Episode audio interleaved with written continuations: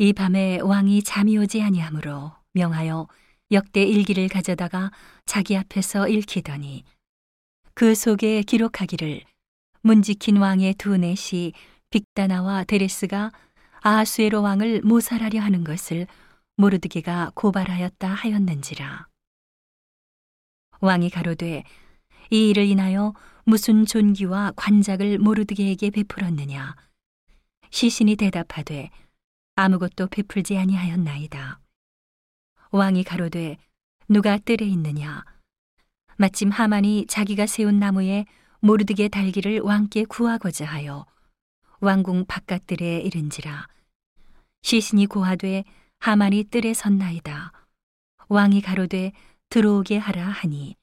하만이 들어오거늘 왕이 묻되 왕이 존귀케 하기를 기뻐하는 사람에게 어떻게 하여야 하겠느뇨 하만이 심중에 이르되 왕이 존귀케 하기를 기뻐하시는 자는 나 외에 누구리요? 하고 왕께 하려되 왕께서 사람을 존귀케 하시려면 왕의 입으시는 왕복과 왕의 타시는 말과 머리에 쓰시는 왕관을 취하고 그 왕복과 말을 왕의 방백 중 가장 존귀한 자의 손에 붙여서 왕이 존귀케 하시기를 기뻐하시는 사람에게 옷을 입히고 말을 태워서 성중 거리로 다니며 그 앞에서 반포하여 이르기를 왕이 존귀케 하기를 기뻐하시는 사람에게는 이같이 할 것이라 하게 하소서.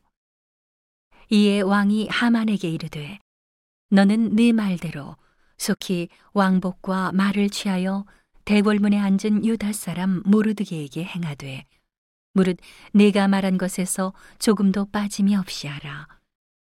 하만이 왕복과 말을 취하여 모르드게에게 옷을 입히고 말을 태워 성중 거리로 다니며 그 앞에서 반포하되 왕이 존귀케 하시기를 기뻐하시는 사람에게는 이같이 할 것이라 하니라.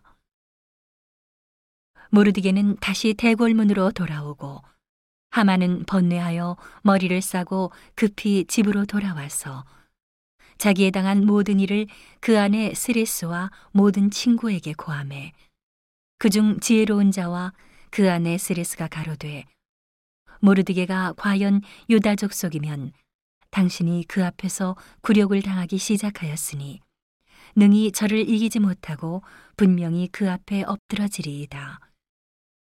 아직 말이 그치지 아니하여서 왕의 내시들이 이르러 하만을 데리고 에스더의 베푼 잔치에 빨리 나아가니라.